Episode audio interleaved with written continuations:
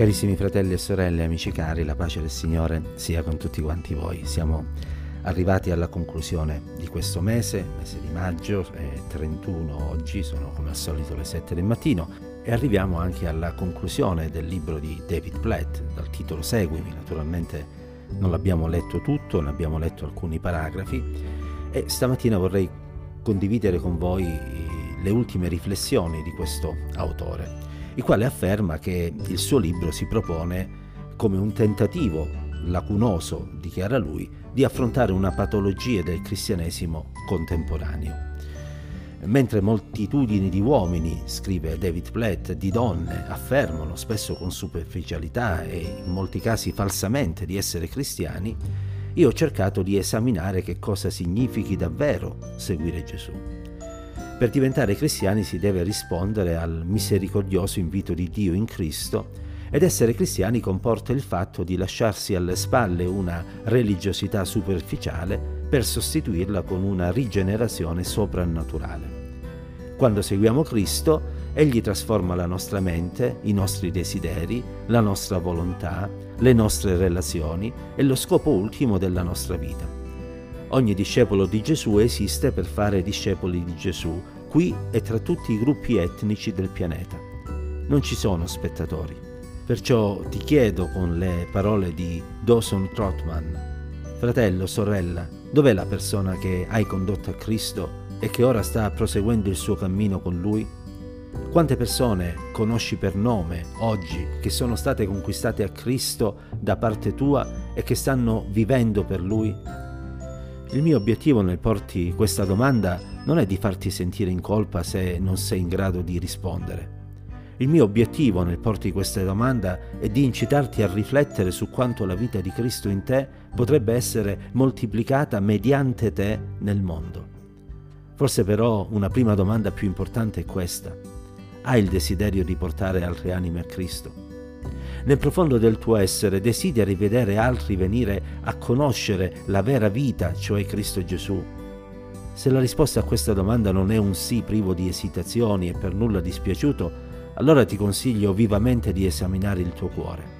Continua più avanti David Platt scrivendo, se non hai il desiderio di vedere altri che giungono a conoscere Cristo mediante la tua vita, allora ti incoraggio con le parole di 2 Corinzi 13:5 e cioè ti invito ad esaminarti per vedere se sei nella fede.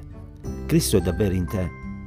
Se non lo è, se il tuo cuore, la tua mente, la tua volontà non sono stati trasformati dal perdono dei tuoi peccati e dalla pienezza del suo spirito, allora ti invito caldamente a morire al peccato e a te stesso oggi e a venire alla vita in Cristo. Se invece desideri vedere altri che giungono a conoscere Cristo attraverso la tua vita, ti invito a fare qualche passo risoluto verso questo obiettivo.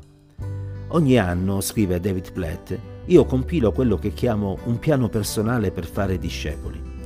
In sostanza si tratta di un mio sforzo nella grazia di Dio per esplicitare in che modo voglio sinceramente seguire Cristo e andare a pesca di uomini nell'anno successivo. Ciascuno dei pastori all'interno della nostra Chiesa elabora un piano simile e ogni nuovo membro della nostra Chiesa compie il medesimo processo. La mia preghiera è che ogni seguace di Cristo nella Chiesa in cui ho il privilegio di essere pastore abbia un piano ben strutturato per seguire Gesù e andare a pesca di uomini. Di conseguenza, nell'avvicinarmi alla conclusione di questo libro, voglio invitarti a incamminarti in un simile percorso se il risultato finale della lettura di questo libro sarà soltanto una comprensione un po' più chiara di che cosa significa essere un discepolo, allora queste pagine saranno andate per la maggior parte sprecate. Se invece il risultato finale della lettura di questo libro sarà una comprensione significativamente maggiore di quello che significa per te essere un discepolo, una comprensione che ti porterà indubbiamente a fare discepoli qui e nel mondo, allora il valore di queste pagine si sarà rivelato, e questa è la mia preghiera, di portata eterna. La mia speranza, scrive David Platt, e la mia preghiera sono che queste pagine ti siano state utili per poter comprendere cosa significhi essere un discepolo di Cristo e qual è lo scopo dell'essere un discepolo di Cristo, vale a dire portare altri all'Evangelo.